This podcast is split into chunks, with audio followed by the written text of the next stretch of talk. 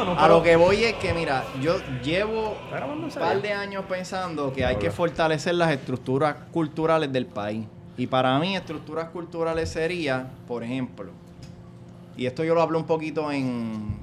Lo que pasa es que lo tiré en, en el artículo que eh, publiqué para eh, Latino Rebel del 22 de marzo. Estamos hablando con un hombre que publica. No.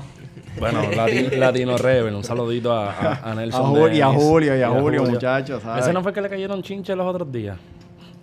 Por decir que Muñoz fumaba hierba. Wow. Y por otra cosa que se fue medio elitista, pero esos son otros 20 pesos. Mira, lo del elitismo. ¿Tú sabes qué fue lo que... El, el- el argumento, por lo menos aquí en Puerto Rico, el argumento más sólido que le tuvieron fue el de que...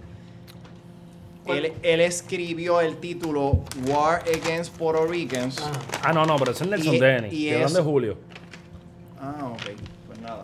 Entonces, volviendo al artículo de lo que te estaba ¿Qué diciendo. pasó ahí? Nada. Entonces, este.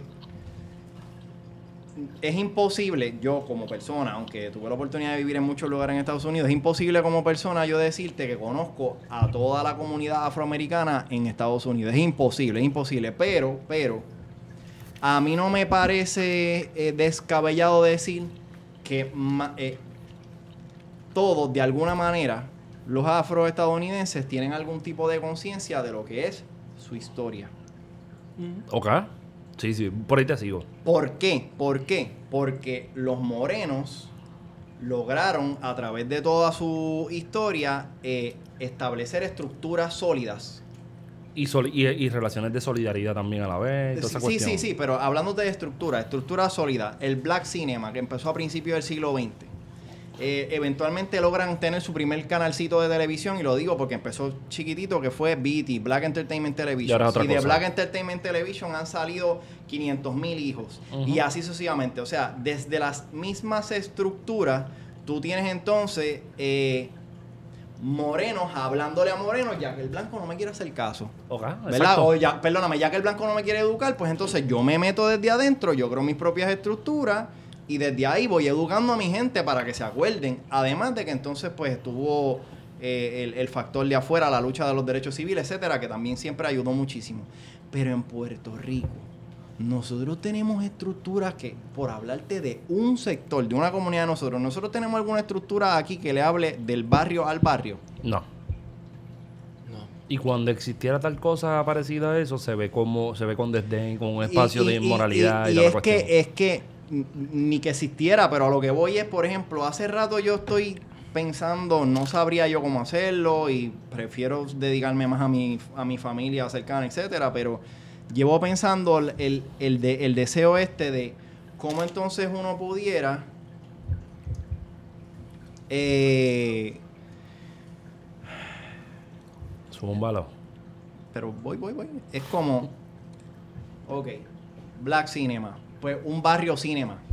Diría yo, cabrón. Los mejores documentales. Entonces aquí tenemos a Tito. Que Tito nos pudiera poner adelante.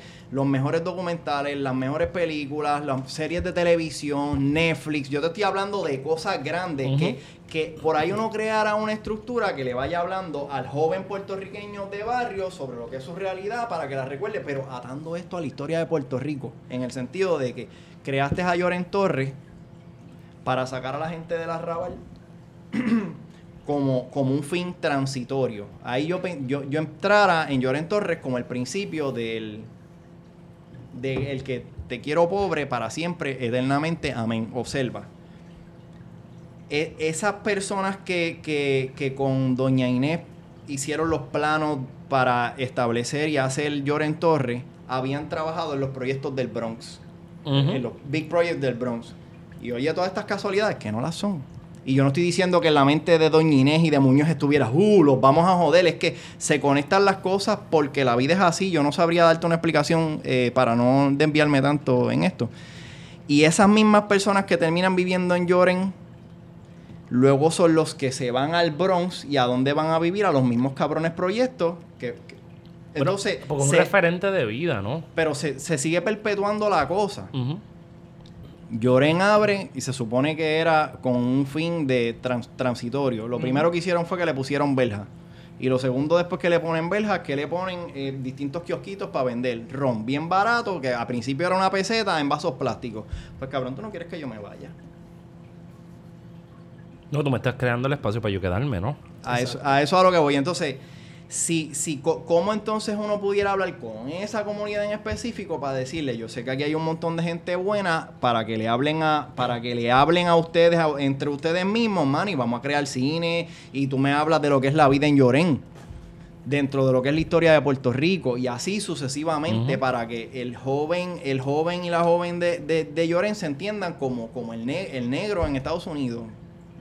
Lo, lo, lo enlacé, ¿me entendiste? Sí. Lo que te quiero decir es que si, si en Puerto Rico el Departamento de Educación decidió a la cañona y ninguno de nosotros hicimos nada, y lo digo no, no, no para maltratarnos ni nada, sino que es una realidad, ninguno de nosotros hicimos nada para cambiarlo, pues si el Departamento de Educación de Puerto Rico decidió que no te voy a dar historia de Puerto Rico hasta séptimo grado, cuando ya yo llego a séptimo grado con todos los problemas que pasé en casa, por ponerte ejemplo, eh, toda la información que recibí de YouTube, del internet, de lo que y qué sé yo, y cuando en séptimo grado tú me vienes a hablar y me hablas la historia más aburrida de Puerto Rico, De los indios. que empieza por los indios y Agüeybaná y la mierda, entonces y, lo- poco, y poco certera. y folclórico, Sí. y folclórico, y cuestión sí. de, pues mira, el joven puertorriqueño lo menos que va a querer es saber de su país, por ende no lo ama, por ende no lo defiende, por ende, por ende, por ende, tú es, sabes. Que, es, que, es que eso es aburrido, eso es tú aprenderse fechas y nombres de que- gente muerta pero es que hace por- 500 años. Y, yendo por Por esa línea. hablando de que la tierra es plana. Una- sí, sí, y una de las cosas que a mí más me vuela a la cabeza es, por ejemplo, el metarrelato que a todas luces Ricardo Alegría sobre Salcedo. Mm. Yo recuerdo que esta era una de las muchas conversaciones que yo tenía con José Cruz. José Cruz Arigotía, uno de los mejores Todavía hay historiadores. maestros que dicen Saludo esas a. José. Sí. Sí, tacho. La bestia de la paleografía, donde yo encon- donde yo veía una A, él me decía, eso es una E, vamos a fumar un cigarrillo y te voy a explicar por qué eres tan porquería en esto. Eh, bueno, en, en son de broma, ¿verdad? Pero, pero Nunca hubiera hablado así. Él tenía, tenía- tenemos todavía una tremenda relación de, de estudiante-profesor. La cuestión es que a mí me vuela la mente en muchos pedacitos que la gente crea que alguien, que tres indígenas matan a Salcedo ahogándolo en un río para ver si, si Salcedo era un dios o no y esperan tres días para que resucite. Claro. Cristianismo. bro. No lo creo. Entonces, eh, eh, eh, eh, la y, y bu- qué bueno, Rafa, que tú lo traes por esa línea, porque esto debería ser la nota al calce número, ¿qué? 18, 18. ¿verdad? Y es una nota al calce De, de mayoría de edad, de mayoría de edad. Sí, sí, no, ya con esta nota al calce, pues traemos de nuevo al panita a, ya diga, di- historiador residente, ¿no? Parte, parte, de- parte de- de- del street team. eh, Sí, del- él, del está jodido, crew. es parte del corillo ya. Ya, ya está, ya, ya esto está amarrado. La claro única, sí. la única forma es un divorcio por trato cruel y nosotros te tratamos muy bien. Eso es cierto, eso es cierto. Así que pues ya ustedes acaban de escuchar la magnífica voz de, de Rafael Acevedo Cruz, que si usted sigue las notas que nosotros hacemos, pues sabe que hizo la nota de la nota titulada Pensar la salsa, que fue una porquería de nota, a nadie le gustó. Este, mucha gente nos pidió que le devolviéramos los chavos, lo que pasa es que esto es gratis para el disfrute y el gozo de sus almas entre tanta crisis. Y pues si usted no ha escuchado esa nota, esa es la número 11. Y es una notita que está bien buena. Y- Vaya y escúchela y quédese con las ganas, porque todo el mundo se quedó con las ganas, incluso nosotros mismos nos quedamos con las ganas de hacer una discusión un poquito más larga, pero pues No, claro, pero después se nos aburren. eh, y, Eso es, eso mentira, es- no se nos aburren nada. Esa es una de las discusiones que yo creo que es permanente. Tú sabes, este, la cuestión es que hoy, pues esto es como una especie de Royal Rumble académico, pero en el buen sentido, porque voy a hacer la introducción y me encuentro con la grata presencia de mis dos colegas bellos y hermosos, Esteban Gómez. Saludos. Esteban, saluda en ruso, por favor. Привет. Hello. How are you? Y Guarionex Padilla Martí. Bueno, aquí estamos, amiguitos. Amiguito. A mí. Amigo. Mira, la cuestión es que, pues, Rafa. Rafa es una, per- Rafa es una de estas. De estas personas que. que quienes lo conocemos sabe que. siempre se mantiene en constante evolución y que siempre ha sido un, yo quiero llamarle eso un alma perturbada. Y Rafa es como, como un zafacón en el buen sentido, un zafacón de conocimiento que nunca se llena, tú sabes, esto necesita... Yo, yo pienso, Rafa, que tú a veces puedes picharla a comer mientras estás leyendo algo tan difícil como a, a- a Benjamin, tú sabes. Y entonces, que si usted no ha leído a Walter Benjamin, es bien difícil de entender. Anyway, él le gusta esas cositas. La cuestión es que Rafa, recientemente, ¿verdad, Rafa? ¿Hace cuánto tú llevas tirando tus líneas ahí en, en el rojo de claridad? Yo creo que comenzó con una reseña que le hice al, al documental de 1950. Por lo menos aquí en Puerto Rico no había tenido la oportunidad de, de publicar y, y fue a través de En Rojo y a través del profesor Rafa Acevedo, el tocayo, que aprovecho para darle un saludito, que, que se dio esa, esa primera oportunidad. Entonces, Rafa se tiró una nota con un título bien simple, historiografía puertorriqueña. Entonces la historiografía, la historiografía puertorriqueña pues se convirtió por lo menos en resumidas cuentas y nosotros vamos a poner el enlace para que se vayan a la par con la discusión y no haya mucha mucho problema. Pues Rafa se fue en lo que yo llamo un, una crítica coqueta. Coqueta, por no decir brava, a cuestionar cómo se estudia la historia puertorriqueña en Puerto Rico, valga la redundancia, desde la academia. Entonces, pues, si nos ponemos a ir en esa línea, la academia puertorriqueña ha sido, ha pasado a ser de lo más elitista en el mundo, lo más positivista en el universo, lo más microhistóricamente Y lo más analítico. al Estado colonial también. Claro, claro. Entonces, pues Rafa viene y trae esta columnita que dicho sea de paso, me encantó el epígrafe de esas discusiones con quien en vida fuera Laura Natter. Este, Laura Natter, los que tuvimos la oportunidad de conocerla en vida, pues sabemos que Laura podía tener el guante de seda o, o darte la puñalada de, de, de Conan Bien en el costado. Sí, señor. Y después de eso pasarte la manita y decirte, te hacía falta.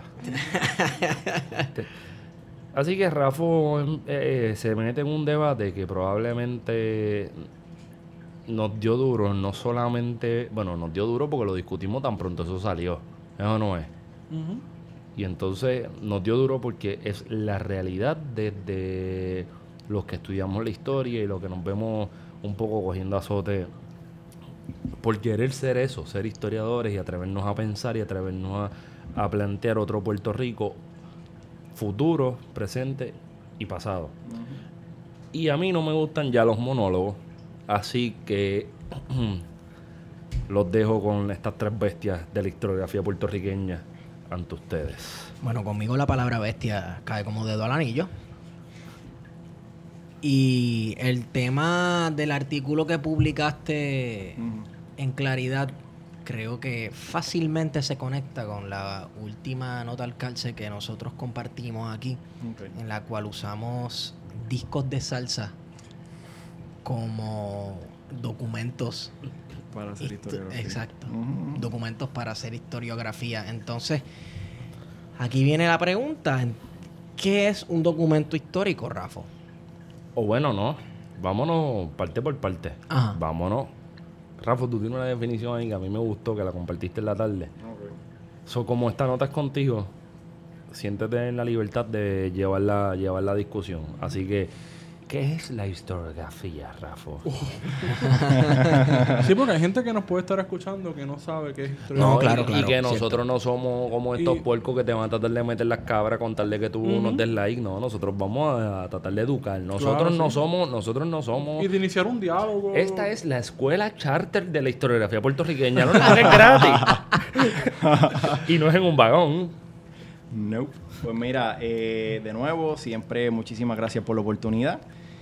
Y quiero, antes de responder la pregunta, aclarar una cosita cuando estabas hablando. Y yo sé que tú estás claro, lo que pasa es que, pues, eh, se me ocurre decirlo. Yo, yo entiendo que, que el departamento eh, de historia de, de la Universidad de Puerto Rico es, es, este heterogéneo, es múltiple, es variado y siempre ha tenido muchas opiniones. No es que todos piensan igual y qué bueno. Estamos hablando de, de supuestos que se han construido a través del tiempo y quizás no han sido cuestionados duros o, o nada, se dieron por sentado algunas cosas y, y- cada uno ha hecho su- sus distintos eh, trabajos y investigaciones, etcétera.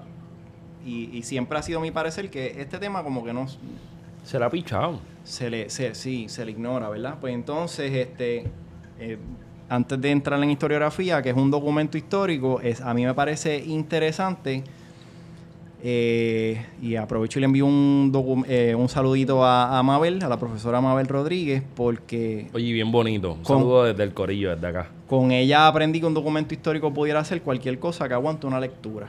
Exacto. Por eso es que a mí se me ocurrió, por eso es que a mí se me ocurrió este coger el disco, el EP y entonces, oye, porque hay, hay información, siempre y cuando tú puedas este eh, argumentar eh, ¿verdad? la lectura que vas a hacer sobre ese documento, pues eso se convierte en histórico, en un documento histórico, un documento para producir historiografía. Entonces, Exacto.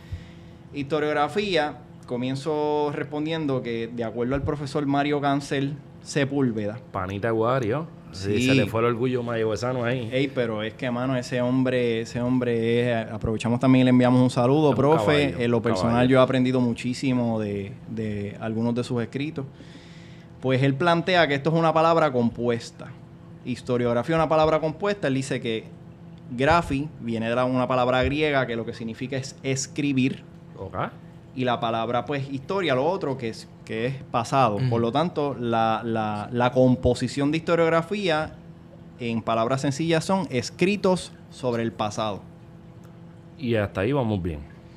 Eh, esto se pudiera consultar en la página de internet de él que se llama La invención de la memoria, bitácoras de teoría de la historia, etcétera. Uno lo escribe en internet y te va a salir, ¿verdad? Este, y no solamente lean ese, sino todo lo que él tiene allí es excelente. Todo lo que él ha escrito es un excelente aporte a, a- a la historiografía, punto. Y que son bien pocos los profesores en Puerto Rico y profesoras que se dedican a, a escribir historiografía, a estudiarla. Y entonces en el caso del profe Cancel es hacerla pública así de esa manera, porque al estar en internet está accesible. Sí. ¿Verdad? Pensando en que cada día va un- en aumento las personas que pueden tener el servicio de internet y, y etcétera, ¿verdad? Sin, sin, sin depender del libro, que puede ser eh, algo que si yo no tengo los chavitos, pues no me comp- comprar de etcétera. O sea, hay unas sensibilidades en el caso de él que a mí me parecen muy buenas.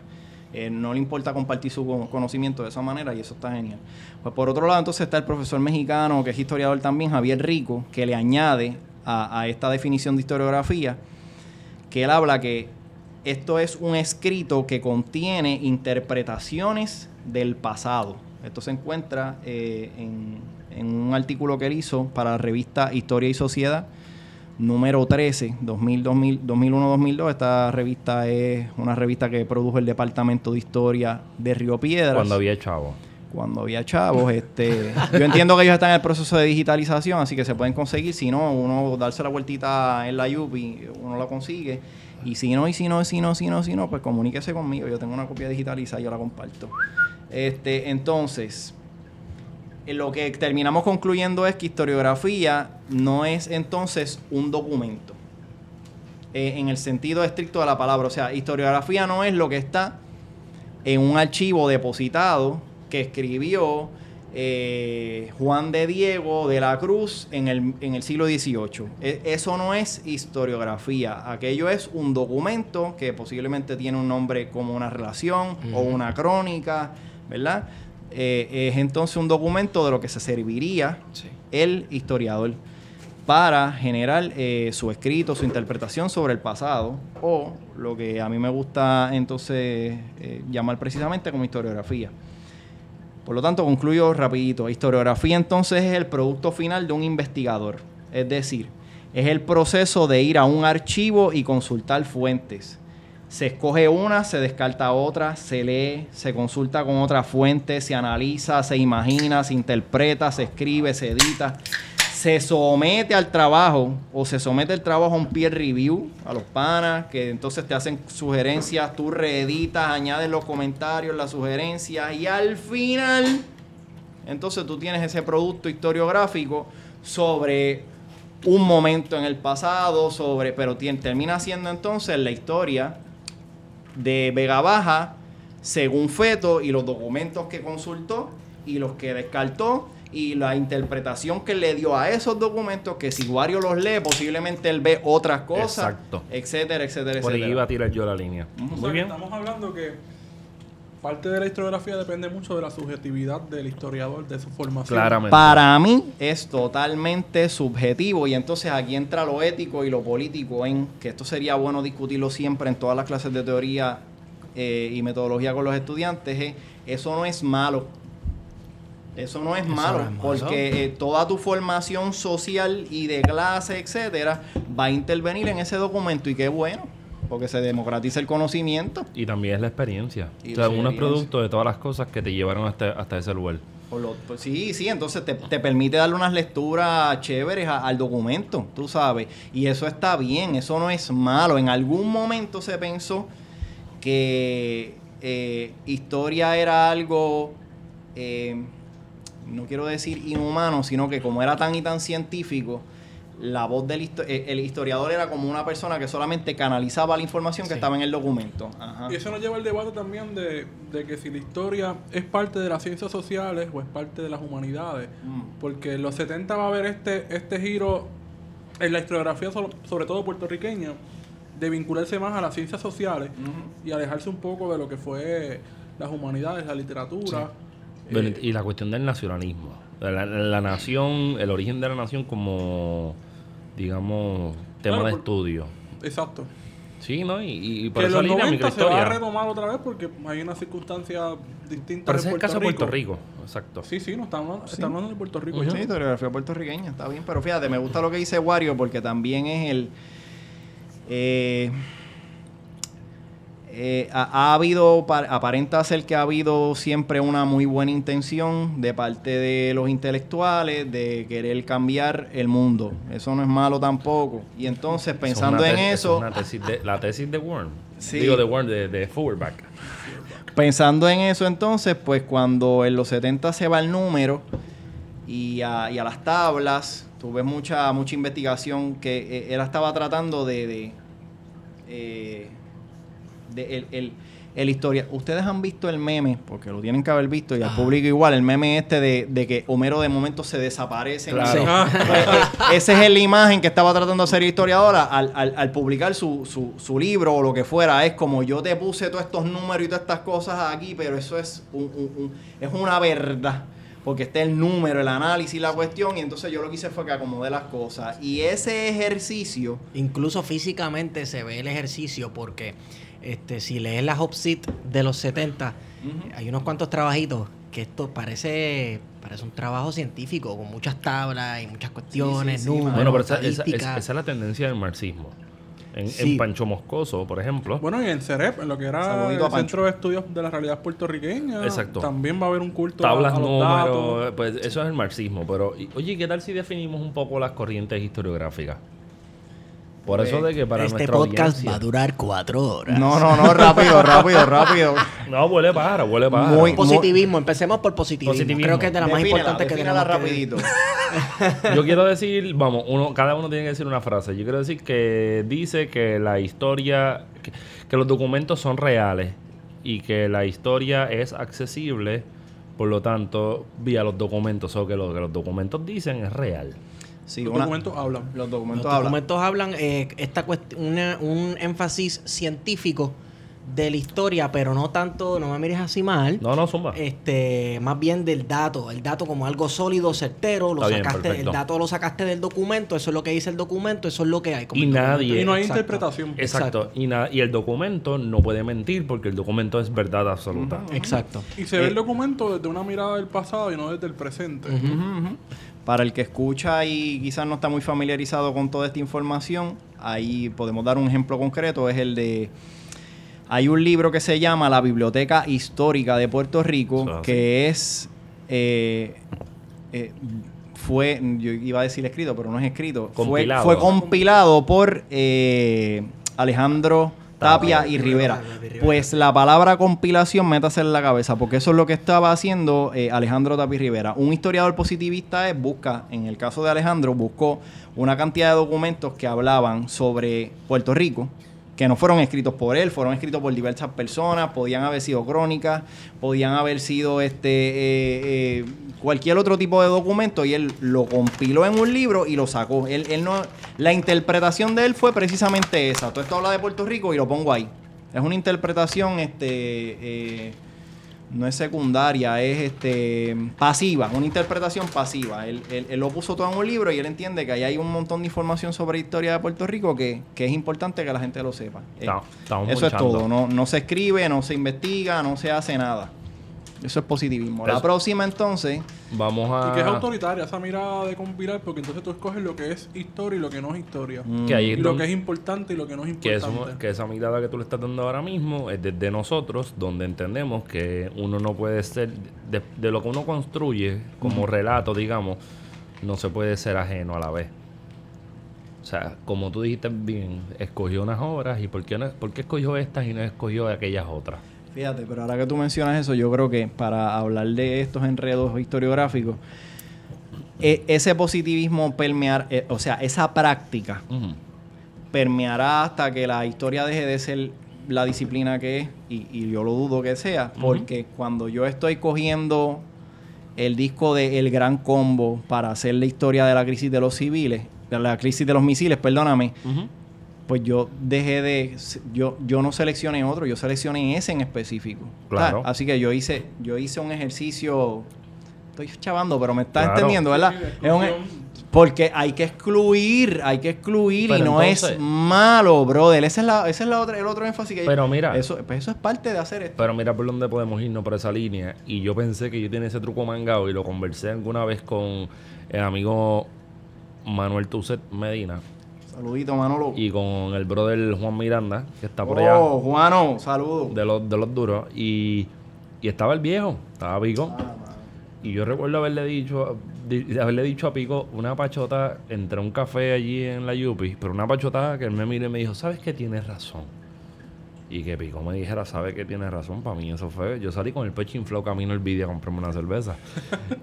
y era de que yo le dije así a lo loco, yo creo que el pos- los positivistas, que en Puerto Rico no son tendencia y prácticamente en ningún lado del planeta, pero quedan unos que otros, y si estás reviviendo políticamente el discurso de derecha... ¿Ah? Cállate, Au. cállate. Oh, estar tirando líneas asquerosas. La cuestión es que eh, este, yo llegué, yo le dije a él, mira, yo creo que, que los positivistas van a llegar un momento que desaparecen. Los pocos que quedan. Ah, y, y- y yo recuerdo que Fernando me miró, bueno, pero no quedan tantos, pero ¿por qué usted cree que desaparecerían? Y ahí empecé con una discusión que terminó él escribiendo un artículo en 80 grados, si no me equivoco, de cómo se va a terminar haciendo historia en el futuro si no hay tanto acceso al documento y todo se convirtió en algo efímero y digital. Nada, y que hay sobreinformación, porque No, ahora tenemos. Sí, sí, sí, sí, sí. sí, ah, tú Sí, yo pienso que ahora hay un reto para ver eh, cómo tú abordas un tema, porque antes, qué sé yo, el documento estaba en el archivo, lo, co- lo corroborabas quizás con un periódico. te faltó algo ahí. ¿Cómo? Te faltó algo ahí. Ajá, dime. Sacas tu guante de seda, sacas tu lupa, Ah, claro, abres tu maletín de cuero. O sea, sacas, eh, sacas eh, tu diploma doctoral. se supone que no habían tantos tantos lugares para acceder a, a una a, una para hacer una historia pero hoy pues habría que de verdad al menos al menos yo habría que considerar incluso la radio eh, el internet los podcasts La historia está en el bolsillo. oye by brother. the way by the way eso es otra cosita que yo quería decir al respecto Eh, yo pienso que tanto el artículo que modestamente pude publicar y este podcast pudieran servir eventualmente como documentos para que quien quiera volver sobre este debate e incluso dialogar con nosotros en un futuro. ¿Me sigue? O sea, yo sí. pienso que hasta los profesores, un profesor o profesora que se respete a sí mismo debería utilizar entonces a- ambos, ambos, ambos, ambos textos para añadir a todo lo que se ha dicho hasta el momento, ¿entiendes? Sí. Eso es todo lo que quería Es decir. que eso me Por- pero esto se convierte entonces en una fuente para hacer historiografía. Boom.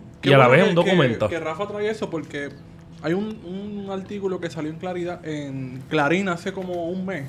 Se lo comenté, Rafa, te No, lo comenté. pero- Sí, Entonces, sí. El, el, el artículo decía de que se están publicando cientos, quizás miles de revistas y nadie las lee. O sea, No, y publican por publicar publicamos, también. publicamos o aspiramos para poder tener legitimidad académica o poder aspirar a un cargo como profesor o profesora, tenemos que publicar en una revista que nadie lee, que las universidades están suscritas, pero que absolutamente nadie lee, que solamente nada van a leer en tu vida 30, 40 personas y si tienes suerte que se la, se la des como una lectura recomendada a tus estudiantes. Entonces es una cosa bien loca porque la academia norteamericana sobre todo le ha impuesto a las demás academias del mundo la necesidad de tener que publicar en una revista académica arbitrada para quién. O sea, no, ese, ese documento se queda cerrado en una base de datos que No, tienes que tener acceso a ella. Inclusive los requisitos de las universidades estadounidenses y vamos, en el mundo entero, yo creo que nosotros, a, a excepción de Esteban, estamos en uno de los programas de maestría con los requisitos más absurdos de, de toda América Latina. O sea, hay sitios donde que, que no ¿Estás está- diciendo que donde yo estudio los requisitos son una mierda? No, porque los de ustedes se dif- Yo no estoy diciendo que son Están una mierda. Estoy diciendo que están actualizados porque en el caso de nosotros... Lo único que ha cambiado el programa de historia de la Yupi en los últimos 20 años probablemente es que ya no te piden que sepas latín.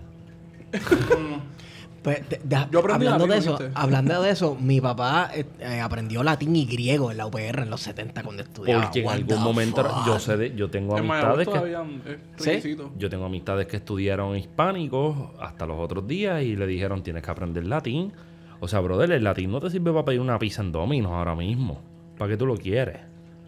O sea, que un poco la cosa es media Yo cogí un año de latín ¿Y qué sabes? A, a mí, a mí me gusta. con el el diccionario latín. podría sacar bastante. El único latín que a mí me gusta es el de Marvin Santiago. y Jafo sabe de qué estoy hablando. Pues sí, mano, y entonces eso está, eh, eh, eso que trae Wario también es bien importante porque eh, en algún momento a finales del siglo XIX, eh, bueno, en algún momento la disciplina era la disciplina. En algún momento la, La historia, historia. era algo de amateurs, era algo de, de gente que se apasionaba por el pasado. Michelet es un ejemplo de esas personas que no fue a la universidad para estudiar esto, ¿verdad?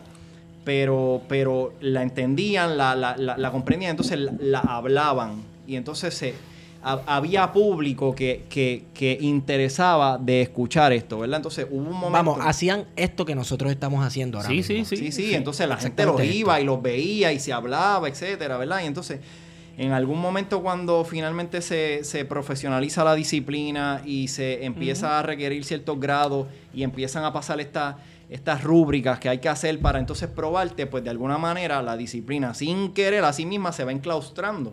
Y entonces ya tú no escribes digamos, para comunicar tu conocimiento y para ayudar a, si, si esa es tu intención, ayudar a diversas comunidades a comprenderse a sí mismas, no porque tú te entiendas como el poseedor de la verdad, sino como uno más que, mira, este, vamos a hablar de estos temas, Eso es etcétera. Es Sí, sí, sí, ¿verdad? Pues por ahí va la cosa, entonces... eh, es, es más escribir para que entonces me lea Wario, para que me lea Feto, para que me lea eh, eh, eh, Esteban, para entonces a ver si me dan la plaza el mes que viene.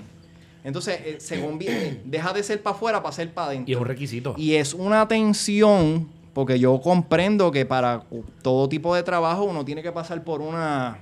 Rúbricas, digamos. Sí, Sí, sí, pues sí. está bien, pero entonces mm, que, que, que uno se quede en esa, ahí entonces es que hay que pasar juicio serio, porque porque yo no creo que eso se debería Es- ser toda la disciplina. Es, es una navaja de doble filo. Lo es. Porque en Publicas un- por en- publicar. en un lado, por un lado, esta cuestión del peer review, de que tus compañeros te lean y te digan, mira, estás al garete o, o estás bien, pues eso está muy bien. Pero a la misma vez encierras la discusión a un pequeño círculo que incluso a veces se convierte hasta en una élite, brother. Lo- para mí lo es, para mí lo es, entonces porque eh, eh, se eh, el lenguaje hay que refinarlo. Ay, si, si, si, un, si uno de tus lectores es una persona que maneja muy bien la teoría de género y, la- y ahí no está la teoría de género, entonces se te Entonces, va a sujetar. Te van a atacar, te van a hacer una, una columna o un artículo en esa misma revista. Eres para- un maldito machista opresor. Tú sabes, entonces se dan estas dinámicas que, que nada, es parte del, del, del oficio, pero, pero no sé, mano, no sé, es como que vamos a trascender esto o... Por eso yo apuesto también a plan de contingencia, porque es una manera fresca de querer hacer historiografía eh, eh, en nuestra realidad. Porque, ok, ok, esa era otra. oído. Basado en ese, en ese artículo que ustedes me están diciendo, que no lo he leído, sería bueno que me lo pasen para leerlo. Así que mala mía, te dije que te lo iba a enviar y me olvidé. No, no, no, pero está bien. Este. La chulería de esto, creo que se me perdió el hilo por mirar el papel, es. Mm, Cógela, coge la línea. Vamos, agárrala, está ahí. Estabas hablando de- del artículo que te iba a enviar Héctor Iván, que fracasó miserablemente, Como siempre, jugué como nunca y perdí como siempre. y sobre cómo lo- los historiadores se encierran en círculos. Este, Para hablarse a sí mismo. por es la- que- exacto. Mira, pero si no, si, no la, si- no la coges ahora, pues vamos a brincar a la próxima. Y la próxima. corriente. No, la próxima corriente sería los anales.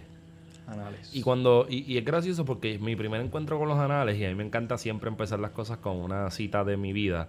Fue en una clase que tuve que tomar de bachillerato con Laura Natter porque yo no tengo bachillerato en historia, se tuve que cumplir con ese requisito. Y ella dijo, era teoría de la historia, martes y jueves. Wow. Y ella dijo, pues vamos a hablar hoy de la escuela de los anales. Siempre sale alguien que se ríe. Anales. anales, anales. Y es como que anales con doble N, gente mía. Sí, vi que alguien se, se echó a reír, ya estamos en universidad. No seas pendejo. Eso es como la primera clase de civis, que, empie- la que empiezan a tocar el tema de la sexualidad. Porque el pene, Pues, siempre una risita, aguanta. Mira, una chulería de los anales fue, que es una escuela francesa, eh, trajo la, lo que hoy sería como la historia intelectual. Eso en- Puerto Rico eso no se puede hablar mucho. No, pero, y, y fíjate, entonces la historia de las mentales, la- ellos dividieron entonces lo que es la historia intelectual, que sería entonces la historia del pensamiento Ujú. del intelectual, valga la redundancia, y entonces las mentalidades, pues la historia del pueblo. Exacto. Cómo la gente pensaba, las costumbres, los usos y qué sé yo, y eso, eso produjo algo bien chévere, de verdad. Que si no me equivoco, Fernando Picó se alimentó un poco de la escuela de los anales. Bueno, lo que pasa es que ahí estamos brincando para la microhistoria, pero la escuela de los anales es un parteagua. Pero también dura desde los 30 hasta los 70. o Hasta sea, los, no, y hasta los otros días, porque hay gente que todavía está haciendo historia en esa perspectiva. Sí, sí. Y es. y Sí, no- ha evolucionado con distintas metodologías que han ido cambiando. por ¿no? ejemplo, el- un caso célebre para eso pienso yo debería ser mirar la cuestión de la memoria en Carlos Pavón. Mm. Sí, la memoria también fue un tema de, de Sí, discusión de entonces ahí, ahí hay algo, ahí puede ser que pellizquemos algo. Así que defi- definimos a los anales. Yo no lo puedo definir, yo no sé definir los anales. Yo creo que yo leí a Braudel gracias a, a- a Marita Barceló, el Mediterráneo, en un, mo- un verano aborrecido, porque leer eso está bastante Está cabrón. cabrón. Los procesos, los procesos. ¿Cuánto yo- tiempo fue que estuvo? ¿20 años escribiendo la tesis? Yo creo que estuvo... Por eso es que yo creo que todavía podemos defender tesis.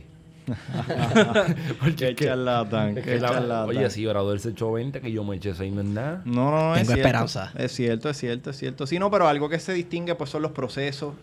Este, y para explicar los procesos, pues puedes empezar con el primer grano de arena de la playa, tú sabes. Entonces por ahí va la cosa hasta que, que, que está muy bien, tú sabes. Y algo también de los anales que lo recuerde era eh, un intento de hacer la historia total.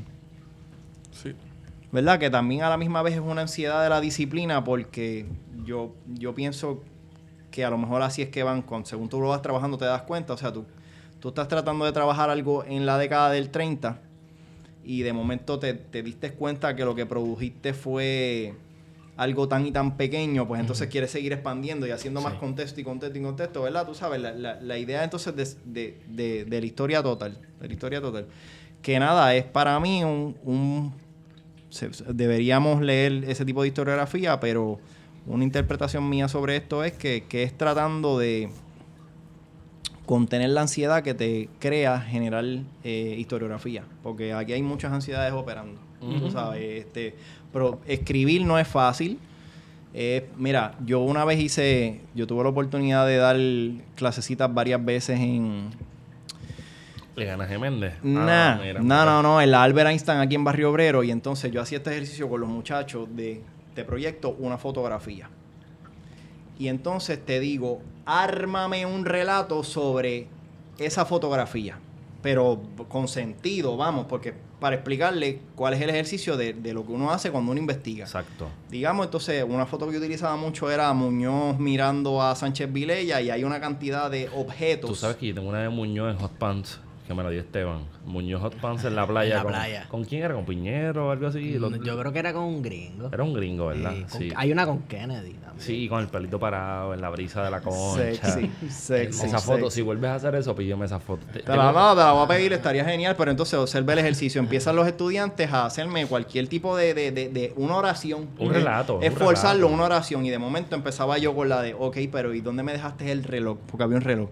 Ah, pues mister, pero que usted me dijo una oración. Y yo, sí, sí, pero en una oración tú debes ser bastante creativo para tratar de decirme todo lo que ves, porque tienes el documento frente a ti. Es que dime por lo menos todo lo que estás viendo. Y entonces nada, resumidas cuentas, es, es el ejercicio de todo lo que quieres decir y todo lo que se te queda afuera a la misma vez por razones de que el lenguaje es así delimitado o porque de momento tú lo que quisiste destacar fue eso. Y no captó tu atención, exacto. Sí, sí. ¿Verdad? O sea, que, que, que esto es todo parte de hacer historiografía también y que no es, eh, no es un ejercicio fácil y así. No, porque ah, yo recuerdo cuando yo solicité para el programa de historia, me dijeron, esto es fácil, esto es cómodo, aquí no hay que hacerse mucho problema. Y total, y volviendo a lo que Wario estaba diciendo en el listín diario, tienes que cumplir con los requisitos. Sea, refiriéndose a la tesis, eso está par de cabrón. Pues mira, algo que yo he notado hablando de eso de ah, que esto es fácil, etcétera, este Esto es un el, el, el programa de historia, uno se da cuenta que hay, hay mucho de lo que uno aprende, muchas de las herramientas que uno debe obtener, eh, la mayoría del tiempo no depende de los profesores, de lo que los profesores te enseñen. Hay mucha autogestión envuelta cuando uno está estudiando historia. Y muchas de esas cosas es uno leyendo por su cuenta. Y por eso enfatizo a los que están estudiando historia o les interesa o cogen una clase de historia y les interesó el tema, en el prontuario que les dé el profesor hay unas obras de referencia. Que eso no es para tú, ah, mira qué lindo en el prontuario y tú dejarlas ahí. O sea, es- es- siempre es bueno Profundizar.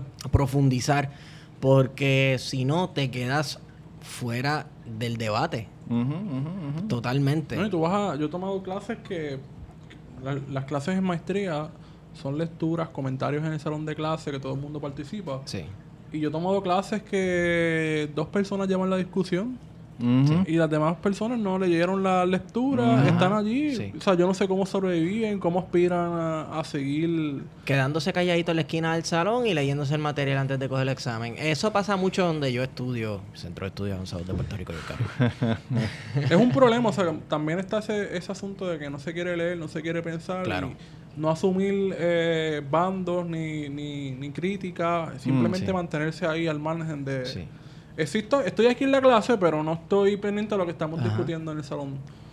Pero También- Eso, pero eso no es ser neutral, neutral No, no, no. objetivo. Ni científico, ni de derecha, ni de izquierda. No, no, no, pero también fíjate, yo pienso, ahora sobre eso, sería bueno mencionarlo antes de que quiero entrar a este último temita, que también el, en, en cuestión de nivel graduado, yo pienso que, que el profesor o la profesora pudiera quizás ofrecer un poco de contexto sobre lo que es el tema de, de la clase, antes de entrar a la lectura, porque por Se ejemplo... da por sentado muchas cosas. Demasiadas, demasiadas. O sea, tú sabes, este, yo vine a leer algún libro por primera vez cuando yo tenía como 34 o 35 años, yo no leía. Tú sabes, entonces yo llego a la universidad y empiezan a hablarme de un montón de cosas y entonces yo en eso, ¿verdad? Y lo digo con toda la humildad del mundo, yo me, una vez yo escuché a, a Padura diciendo que cuando él entró a la universidad comenzaron dos carreras. La carrera que él estaba haciendo. bestia, Sí, Padura. la carrera que él estaba haciendo para poder graduarse y la carrera de las lecturas, porque él tampoco había leído cuando llegó a la universidad. Tú sabes, lo de él era jugar béisbol, según él cuenta, y otras cositas. Y de momento entra a la universidad y está para cumplir el grado, pero la otra es, mira, tú, esta gente ha leído todos estos libros que yo no los he leído, tú sabes. Y, y es- sí, definitivo, está de parte del estudiante, pero por otro lado, Ay, perdón, mi computadora está hablando. Por otro lado también el profesor pudiera o la profesora pudiera hacer un pequeño esfuercito de, mira, quizás las primeras dos clases vamos a hablar de lo que se trata todo el tema, te Sí, pongo el contexto sí. y qué sé yo, y entonces luego te introduzco la- las lecturas y entonces ahí uno. Fíjate, esto me pasa mucho en la clase de historiografía porque... O sea, ¿Con- tú no con puedes quién dar una- esa clase? No, No, No, no, no, no, no, no. tira al medio, dale, sí, continúa. Pero, pero yo, yo, ok, vamos a hacer, la- vamos a hacer, vamos a hacer esto. Tú y yo la tomamos juntos. Sí. Sí, fue Astrid. La que Ah, no, pues yo no tomé clase con Astrid. Entonces te pones a hablar de los anales, te pones a hablar de positivismo, te pones a hablar de nueva Sí. historia social. Con cero Y- contexto. Sin cero, sin cero contexto. O sea, a veces había, había gente que preguntaba, oye, pero ¿por qué Foucault estaba pensando esto en los 70 o en los 80 y está hablando de esto?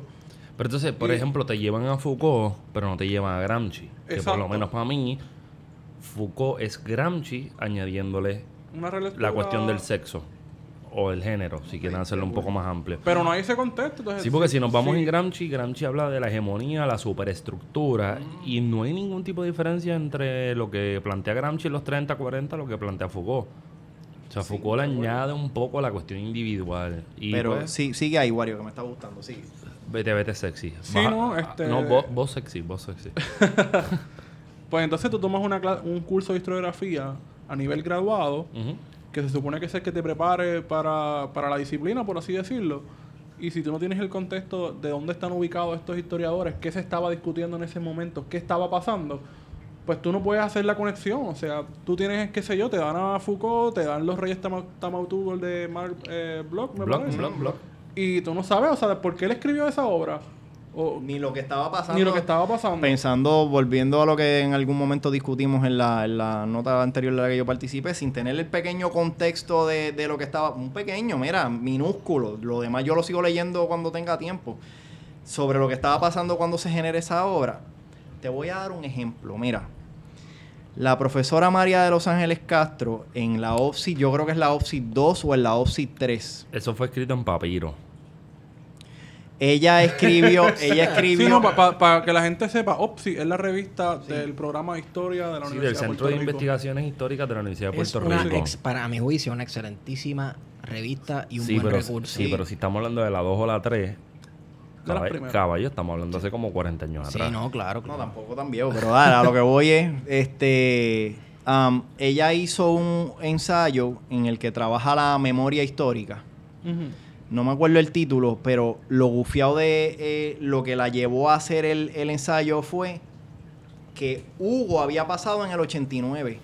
Y entonces, como el archivo general eh, se le explotaron las ventanas, se inundó, La isla que se La isla que se repite. unos documentos que se perdieron y qué sé yo, y entonces el, el, el, el- esas pérdidas que tuvo la- el, el archivo, que puede ser uno de los tantos acervos de la memoria colectiva puertorriqueña, de la memoria cultural puertorriqueña, pues sufrió un daño y entonces ella genera este ensayito para hablarnos a los que nos interesa sobre la importancia de conservar estos sitios en mejores condiciones y la, la importancia de, de preservar mejor el documento y tener mejor tecnología para X, Y, Z. Mira, sin todo ese contexto, tú lees el ensayo y a lo mejor tú dices, ah, pues chévere, whatever, y sigues caminando, pero tú ubicas en, en Hugo y a lo mejor después te hacen unas referencias a lo que fue Hugo y a la...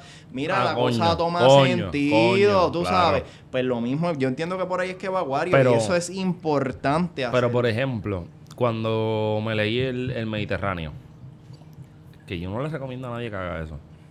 Eso es un proceso de tortura y toda la cuestión. Tú tienes que leer mil y pico páginas. Mil y pico páginas para que en el programa grado de historia solamente se haga referencia a la larga, la mediana y la corta duración. Y la cuestión, por no decir la pendejada, la cuestión es que solamente te hablan del Mediterráneo de Braudel. Para eso. Sí, para mencionarlo, es como cuando se habla del, del Capital de Marx. Y yo, sí, pero ¿cuántos lo hemos leído, caballo? Vamos a hablar claro. Ah, el Capital, el Capital. Y así, sí, está bien, está bien, está bien, chévere, levanta la mano, pero lo que La voy- versión de tres tomos, no la de siete. No, pero está bien, pero de todos modos, tú sabes, eh, se hizo el ejercicio, porque entonces si vamos a hacer una clase de historiografía, eh, Todo el mundo tiene que estar al mismo nivel, vamos. Sí, sí. Debe, de, Competencia justa, vamos. competencia junta. Pues mira, de una historiografía, vamos a le- el semestre va a ser para él esta sola obra y la discutimos hasta la sociedad. Pues mira, yo entiendo que eso puede ser una clase más exitosa que tratar de hacer el abanico este donde te quiero y te lo gusta. Claro, entonces el curso debería durar más de un año, porque entonces tú tienes un- en un año quieres discutir todas Por ejemplo, las corrientes sí, sí. historiográficas y no se puede. Oye, pero vamos a bicharle un poco. Lo que nos queda es la microhistoria. Nos queda nueva historia. Por eso la microhistoria, la nueva historia. Es más o menos lo mismo. Depende, depende cómo tú lo llames. De- pero definimos eso y qué tal si vamos a lo que Rafa estaba hablando. Sí, sí, sí. no, Sí, sí, vamos dale, a. Porque Dale, es ¿qué? que yo creo que, que, que lo de Rafa nos va a coger bastante rato. No, no, no, dale, yo Y, voy. de- yo y voy, la discusión de esta corriente nos va a llevar directamente Sí, nos está llevando directo. Estamos como si fuéramos en la piscina de- de ola de las cascadas en el 92. Poco a poco, sin hacer esfuerzo, llegabas a la pared. Dale, pues entonces microhistoria, ¿cómo tú la defines? Yo quiero pensar, y yo sé que esa no es la definición que se le ha dado, pero es la historia desde abajo. La historia de los movimientos obreros, de los, de los, de los digamos, de, las poblaciones que han sido silenciadas por el- Las regiones. las regiones Se habla de las regiones. Por ejemplo, el caso, un caso célebre en Puerto Rico sería Fernando Pico, Pico, mirando sí. Utuado en el siglo XIX, XVIII. eh, un, un pico más reciente por, por el hecho de hablar de la, historia, de la histori- historiografía puertorriqueña. Eh, la mirada de Santurce como ese espacio que, así, que está en el mismo medio de todos nosotros, pero la mirada lo, lo, lo, lo opaca, lo tapa. Y entonces esta historia pues no está escrita desde las victorias, no está escrita desde la búsqueda de algo como con la identidad nacional, no tiene que estar relacionada a las guerras, sino es a esos pequeños detalles que se escriben desde abajo que le dan forma a una a un metarrelato de carácter social. Y rompe con la búsqueda del positivismo los documentos clásicos e incorpora otro tipo de metodología en que, las, en que los relatos, la historia oral, pueden ser partícipes de formar esa, esa historia. También algo que no, que no cubrimos y lo podemos retomar ahora rapidito. Dale.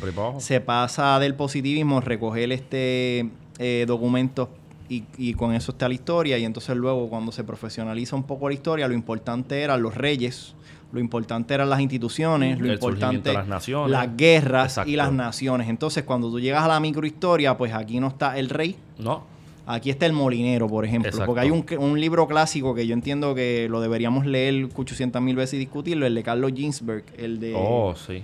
El, queso y los gusanos. El queso y los gusanos, Sí, sí. claro. Que entonces, y lo otro, para atarlo a lo que dice Wario, es el, el documento tiende a ser bastante innovador para poder hacer la, la historia, la microhistoria. Porque en el caso del libro de Carlos Gin- Ginsberg, por ejemplo, él cogió un juicio que fue el juicio de la...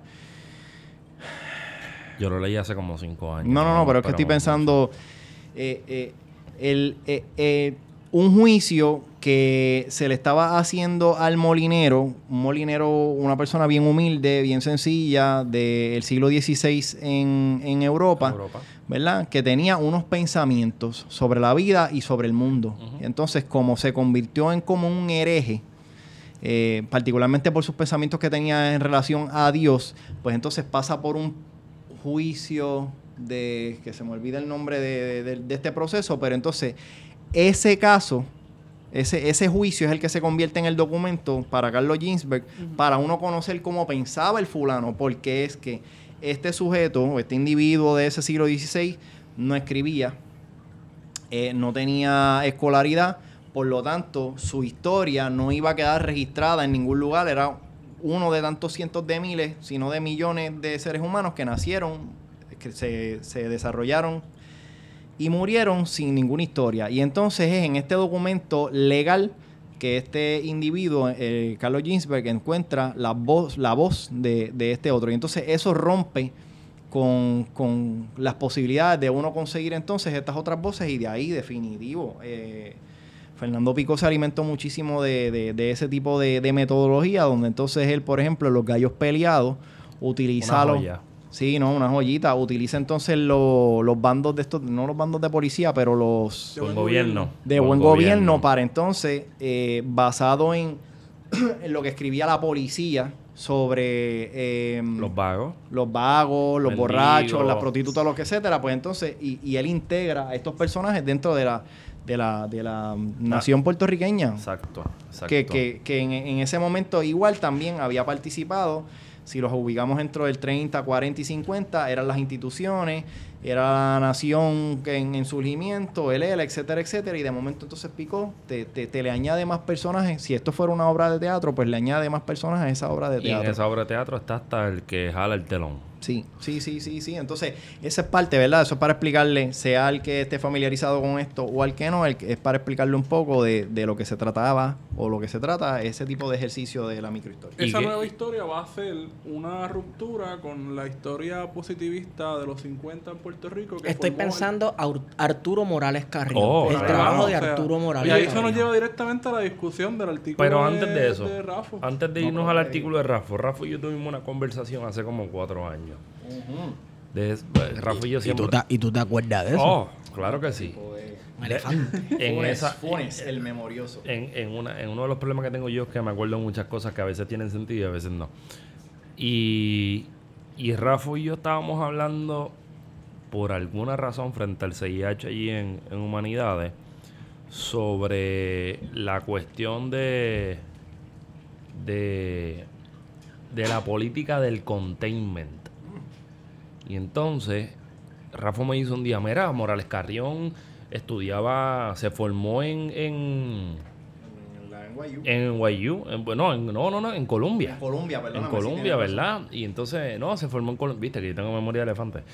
En Colombia, y, y mano, en la época que se estaba discutiendo una pendeja en Colombia,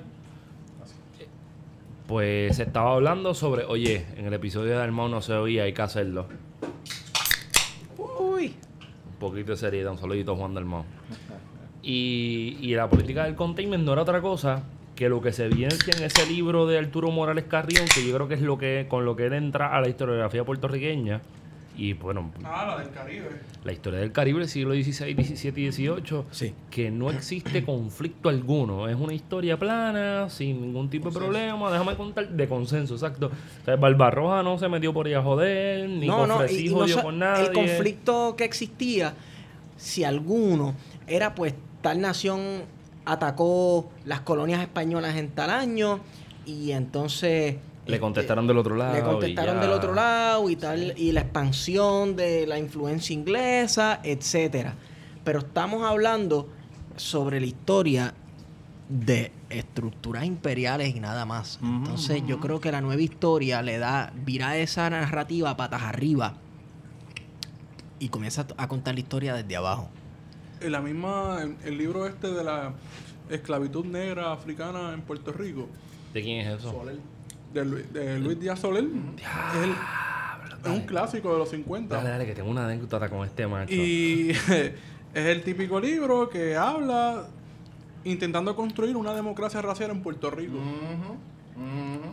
Esa, es la, esa es la línea del libro. Que va, muy, que va muy a tono con el contexto. Con el ¿verdad? proyecto del Estado Libre Fíjate, sí, eso, de eso me acuerdo. acuerda de una canción que sacó Richie Ray Bobby Cruz, la de Mi Bandera. Donde vive el negro junto al blanco en armonía. Diablo, me, sí. Gusta, me gusta cómo Sí, sí, canta pero Bobby que Cruz. para que tú Bravo. veas cómo, cómo eventualmente un, un conocimiento que se produce de una institución respetable, que es la universidad, eh, logra que- crear entonces un consenso a nivel... Sí. ¿Verdad? Entonces, porque lo que estamos hablando con esto es cómo es que la investigación historiográfica puede tener un efecto político Exacto. y social. Si lo ¿verdad? tiene. ¿cuál es el símbolo del ICP? ¿Cuál es el símbolo del Instituto de tres razas. Cultura Un- Puertorriqueña? un Las negro- tres razas. un negro los tres cargando- juntitos. Obviamente el que está parado al frente es el español, si no me equivoco, ¿verdad? Sí, no, no, no. con la. Biblia. Exacto. Un negro, un negro con un tambor de esos de, de cuero de cabra y un taíno con un, con un bejuco de yuca que no compone un carajo en la foto. Un saludito a Entonces, Luis del Alicea. español, del español sacamos la cultura y la fe católica. Este, del, del taíno sacamos La ese, yuca. ese, no, no, ese temple, ese temple y esa, y ese Y del estoicismo. africano el folclore. el folclore y el fuego y, la, y el, lo el candente, sabor, cari- y el la sabor y la caribeño. Una vaina bien, bien reconciliadora de los infinitos conflictos. Rafa. Oye, pero, raciales pero y ajá, sociales. vamos a poner todo eso en contexto. Rafa, dale, dímelo. ¿tú, tú te acuerdas aquella vez que yo estaba cogiendo clase con, con Margot, que en paz descanse? Amén. Y empecé a hablarte de, loco, yo creo que conseguí, esto, estoy, estoy analizando la conmemoración del centenario en Puerto Rico y conseguí este paper, este, este recorte periódico que está hablando un tal Díaz Soler. Díaz Soler es un cabrón que está el garete en esta época y Jafo está como si se estuviese chupando 15 docenas de ostras en el escritorio del CIH y yo como que coño, pero Jafo nunca me respondería así porque lo que yo estoy diciendo es verdad. Y Jafo como que me mira y me estaca los ojos y yo, No. yo no sabía que una de las damas que lleva mil años trabajando en el CIH, La hija. eh, eh, no, peor, era la viuda o es la viuda de Luis M. Díaz Soler. Y esa doña me ha mirado atravesado. Y siguió andando. Y Japón me dijo, te jodiste. te jodiste. No pidan aquí que no te van a dar nada. Mira, muchacho, pues este Esa es la anécdota que tengo con Díaz Soler. Igual lo digo mil veces. Díaz Soler estaba al garete. Trabajar garete. No, no, pues de- son, son jóvenes que nacen dentro de un... con- Y, y esto es- no es para justificarlo, sino para tratar de entenderlo mejor. Se acaba la Segunda Guerra Mundial y pues había un ambiente de victoria, había un ambiente de celebración, por lo menos de este lado, obviamente, porque Europa quedó todo fastidiado. Pues de este lado del, del- del globo, pues había un, un- un- un ambiente de victoria, de celebración, etcétera, y por lo tanto eso influye en todas las esferas sociales, incluyendo la disciplina de la historia, ¿verdad? Y entonces en Estados Unidos empezó a, construirse una historiografía de lo que se llamó la escuela del consenso. Mira, vamos a hacer historiografía un poco celebratoria. Eh, vamos a hacer, vamos a buscar documentos donde hablemos sobre el, excepci- el exce- excepcionalismo estadounidense, ¿verdad? Y de ahí, de alguna manera, esta generación de puertorriqueños está bebiendo, porque don Arturo, como bien lo está señalando, estudió, hizo su, su, eh, su doctorado allá en Colombia y cuando llega abre el CIH y, y de alguna manera pues están marcando la pauta, tú sabes, mira, eh, aquí está pasando más o menos lo mismo, hay un ambiente donde Muñoz está a punto de recibir un dinerito, que esto es a raíz de la... eh, eh, esta ley que se firmó, no es la, no es la, el, el plan Marshall, plan Marshall de reconstrucción de Europa, pero de ese plan Marshall, eh, Muñoz convenció a los estadounidenses para, oye, es un bolsillito latino, a un bolsillito latino, entonces reconstruimos a Puerto Rico, él pensando, ¿verdad? Y no lo voy a justificar tampoco, aquí había una pobreza, un analfabetismo Ujú. violento y qué sé yo, él dice, con esos chavitos yo saco a esta gente de, de esta pobreza en la que están y a la misma vez entonces eh, le vendo el proyecto a Latinoamérica de que mira, Estados Unidos es tan y tan chévere. Que nos De que esto. si tú le pides chavito ellos te lo dan y tú mejoras en tu país, todo esto está pasando, ¿verdad? Y entonces a la misma vez entonces tú tienes a, a- a Arturo Morales Carrión, muy cercano del PPD, este, entonces va- vamos a escribir unas, unas historias que le hagan memoria a Puerto Rico, vamos a resaltar lo que sea que nosotros somos, ¿verdad? Eh, y entonces sale el ICP y, y te crea las tres razas, y, porque era importante para esta generación crear una memoria. Una nación. Seguro, por supuesto, sí, se estaba en el país estaban haciendo Puerto Nuevo y aquí nos estaban enseñando cómo debíamos pensar. Una nación sin eh, una nación sin estado. Por supuesto, por supuesto. que Y- todavía hemos, no, no hemos superado eso. No la hemos superado. Negativo, negativo, negativo. Y entonces, eh, para traerlo rapidito y volvemos entonces a entrar con detalles en esos 50-60, frente a eso entonces es que se posiciona la nueva historia. La nueva historia entonces, tú la ves eh, en Estados Unidos los derechos civiles, Vietnam, eh, todo esto está pasando, ¿verdad? Hay conflictos. De hecho, en Estados Unidos esos conflictos provocaron que la historiografía eh, dijera, mira, mano, esto de celebratorio y excepcionalismo, esto es como un cuentito. Aquí hay unas fricciones bien brutales en nuestro país y entonces también están entrando varios morenos a las universidades y qué tipo de historia van a escribir, la que a mí me encantaría, por ejemplo, que los, la gente de barrio entrara a la universidad y escribiera. Porque necesitamos fortalecer las, las estructuras culturales del país, como decía al principio, pero a lo que voy es...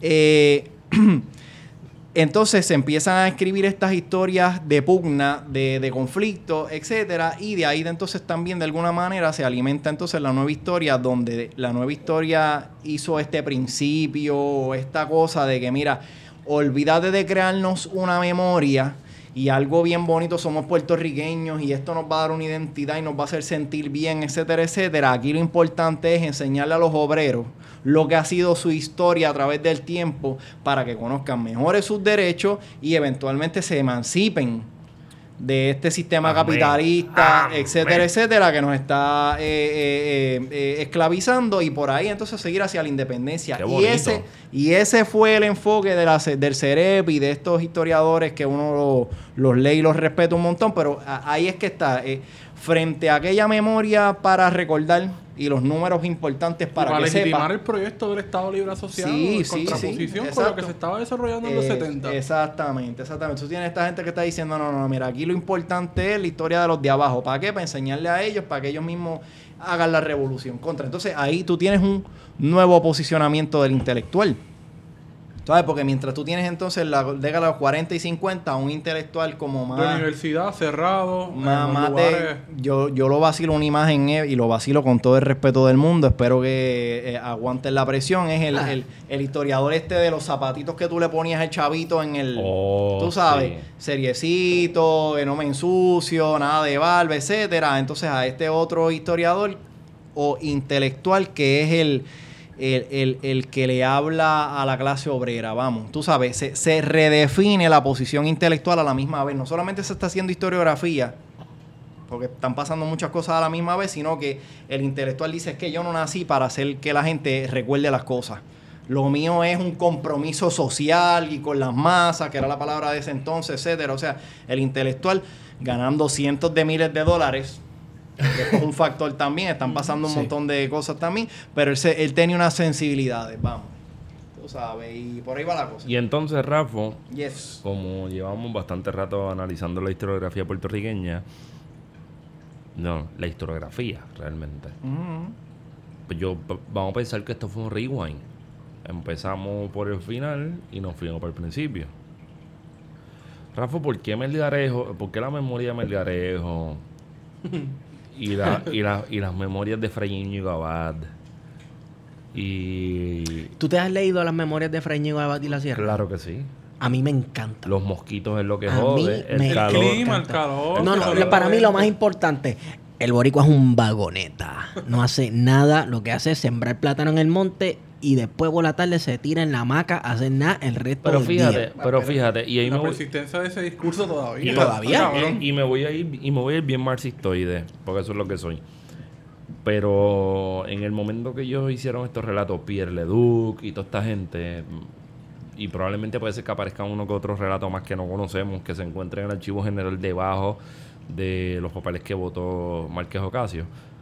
Este, no hay que decir las cosas como son, con nombre y apellido. Amén, hermano. amén. Este, debajo de esos papeles puede ser que, pues, qué sé yo, que yo no sé ni cómo, cómo empezar a montar esto, pero, Articúlalo, por favor. pero si tú, si lo que tú necesitabas al año en esa época, si con un día de trabajo sembrando, matándote, dejándote los pellejos en la cova esa hecha con, con embulla para hacer los boquetes, para sembrar lo que fuera. Si con un día tú cumplías para comer un año, ¿por qué carajo tú tienes que trabajar un año? Obvio.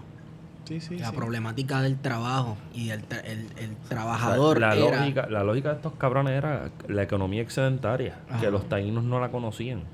Los taínos, lo- ellos vivían para los placeres de la vida, entiéndase, la guerra, fornicar y comer. Qué lindo.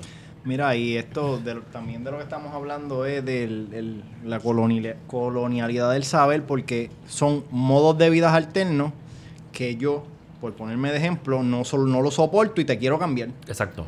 Tan sencillo como eso. Es que no lo, no, no, no, lo que sea que tú haces para vivir y como tú subsistes, No me gusta. Se, se convierte en algo personal, me lo meto dentro de cuero y carne y entonces pues, pues lo- busco la manera de cambiarlo. ¿verdad? Principalmente porque ese estilo de vida no se integra a, entre comillas, al- a la maquinaria, al proyecto que yo tengo, como en el caso de este Íñigo Abad y la Sierra, del Imperio Español, Correcto. el reino y sus colonias y la preservación. Y- Qué bueno que tú lo dices porque el contexto era eso. O sea, a finales del 1700 España, sintiendo que está tambaleando su, su gran imperio, pues entonces está tratando de, de- de ajustar unas tuercas. Y en ese momento en el que está ajustando las tuercas, del que este Abad habrá bebido y sabido de cuál era el proceso, cuando él llega y ve a esta gente, está diciendo, mira, esto, e- esto no me está produciendo para la corona. Y desde ahí es que le escribe, ¿verdad? Ujú. ¿Sabes? No es Y, y no es que uno lo justifica ni le está tirando la toalla ni a los íbaros de ese entonces ni a Íñigo, pero es como que esa es la explicación. Sí. La explicación. No es coincidencia que unos añitos después de la visita de Íñigo y la Sierra llegue el mariscal Alejandro Riley. Añitos, bastantes años, porque O'Reilly son bastantes, son como Sí, 50 sí, sí, años, sí. yo creo. Pero no es coincidencia que él llegue con el pretexto de hacer un informe Este. Bueno, porque las relaciones los Fíjate, eran la fíjate. forma que la corona Me se voy a tirar el guario, me voy a tirar el guario. Ah. O'Reilly llegó en el 65, 1765, y un poco después es que llega eh, Íñigo. Pero, Ah, llegó después. sí, sí, por, lo menos, Él por, lo lo- utiliza, de estoy hecho, lo a lo menciona. en- por lo menos el, el libro de Íñigo este, se publica en el 1788. Pero lo que sí podemos es hacer es que todavía persistía el pensamiento. O sea, cuando tú lees la memoria de O'Reilly, Y, con- ah, no, y yo hay lo- una manera de, organizar el, el- el país, etcétera, para función de la corona, y de repente, unos añitos después, todavía tú tienes a, a un Íñigo representando a la corona y España que sigue pensando lo mismo, pues. Pues entonces. te- Levantó la mano, yo lo confundí con Melgarejo. Vaya. Ok, yo no lo confundí con Melgarejo. Yo estoy a loco, tengo que dejar la droga. Son mentiras, yo no estoy droga. Este, lo que quiero decir es que no es coincidencia que uno después de otro hayan venido estas dos personas representantes del poder, de las estructuras dominantes, a ver cómo se están integrando o no los habitantes de estas colonias al sistema que nosotros necesitamos, a la máquina que nosotros, nosotros necesitamos para que siga corriendo y poder levantar nuestro imperio porque nos están asediando por todos lados. Tampoco es coincidencia que ante esas presiones la corona española cede, hay un, también hay una hay unos asuntos políticos que suceden en España, se da la este, ¿cómo es que se llama el órgano este de las cortes? Al cual en las cortes de Cádiz al cual envían Sí. Ah, el que le darán la sortija al pendejo Sí, ese. sí, sí. Ajá, ajá, ajá. ¿Cómo Ramón? Pover y Giralt. Ramón Pover Todavía y hay un Giralt. descendiente por ahí Espérate, espérate, es espérate, espérate, espérate, espérate, espérate. Arismendi coge una sortija y le da. y le da. Sí, sí, sí, pero Lo mismo sortija. hizo Roberto, está el bien. arzobispo Sí, con Aníbal. con Aníbal, pero el problema no es ese. Ajá, ¿cuál es? Yo acabo de escuchar a mi hermano Esteban Gómez Ajá. llamarle Ramón Pover. Pover. Es que tú sabes de dónde lo cogí, te voy a decir. Sí, yo sé, no lo digas. Lo voy a, No lo lo- lo digas. voy a decir. No lo digas. Lo voy a decir. Dilo, dilo. Ok, en una clase de historia de Puerto Rico, con un conocido este profesor De esos historiadores que andan en Infinity Gris y toda la cuestión. duro, este. No lo capté, yo no sé si chiste, así que... Nada, nada. Sí, nada, sí, nada. sí, una clase Deporte- con- Hay un libro del que se llama Deporte e Identidad. Entonces, Ah, un ya. conocido historiador puertorriqueño, Ya. este, que él decía Pover, Ramón Pover, y a mí se me quedó eso de Pover, pero yo se lo cuestioné. Profesor, pero no es Power, Ramón Power y Gerald.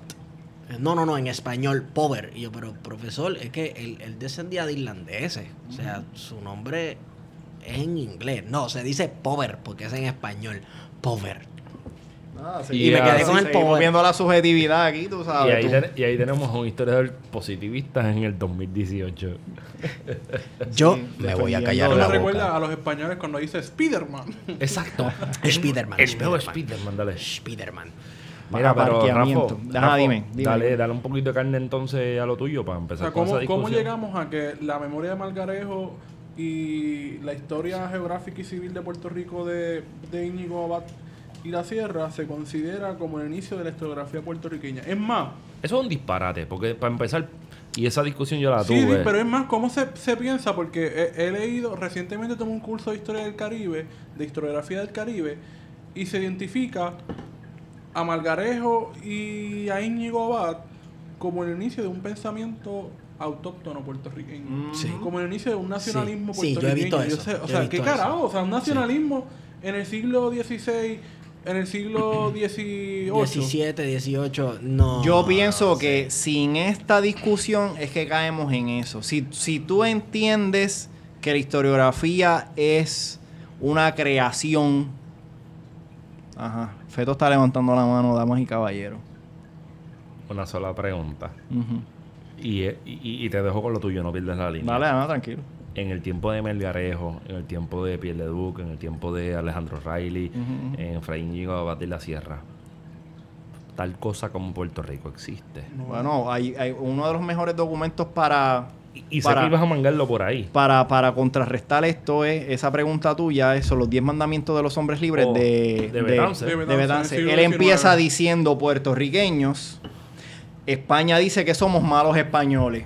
Ahí está, tú sabes, ya Ahí está resumido todo. Sí. Ahí está todo. Ah, ah, eh, todavía había muchísimos puertorriqueños en ese momento que se consideraban españoles, Sí. pues ya se acabó. Con el documento ya lo, lo, lo, lo mataste, Pero, pero... si nos vamos en la cuestión geográfica, Rafa, que es para pellizcarle un poco para que la, porque nuestra, la gente que nos oye no necesariamente, diablo, la gente, la gente que nos oye no necesariamente son gente que, que está familiarizado con los términos sé, y lo sé. trabajándolo y nosotros estamos tratando de llevarlos ahí.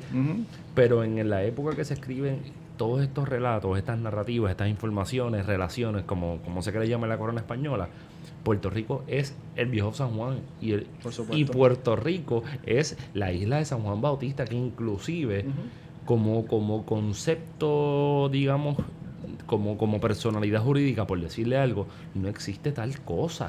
Pero volvemos a que si, como estaba diciendo Wario ahorita, si en los 50, 60 que es que está haciéndose historiografía de manera profesional por primera vez, pues por eso es que tú tienes entonces esa mirada, eh, y, o sea, y haciéndose historiografía puertorriqueña profesionalizada por primera vez en el momento en el que se está creando el Estado Libre Asociado, pues Sí. por eso es que tú tienes una mirada de esos documentos como la nación.